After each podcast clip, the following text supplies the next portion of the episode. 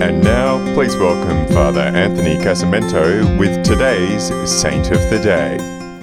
Blessed William Ward.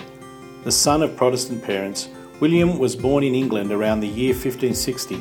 He was a young teacher when he journeyed to Spain with a Catholic friend. There he was received into the church. Returning to England, he converted his mother. Openly professing his faith, he was repeatedly imprisoned. He was over 40 when he travelled to Belgium to study for the priesthood.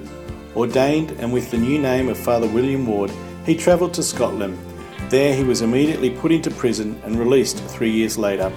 He spent the next 30 years in London secretly ministering to the Catholic population and earning a reputation as a holy priest with a special love for the poor.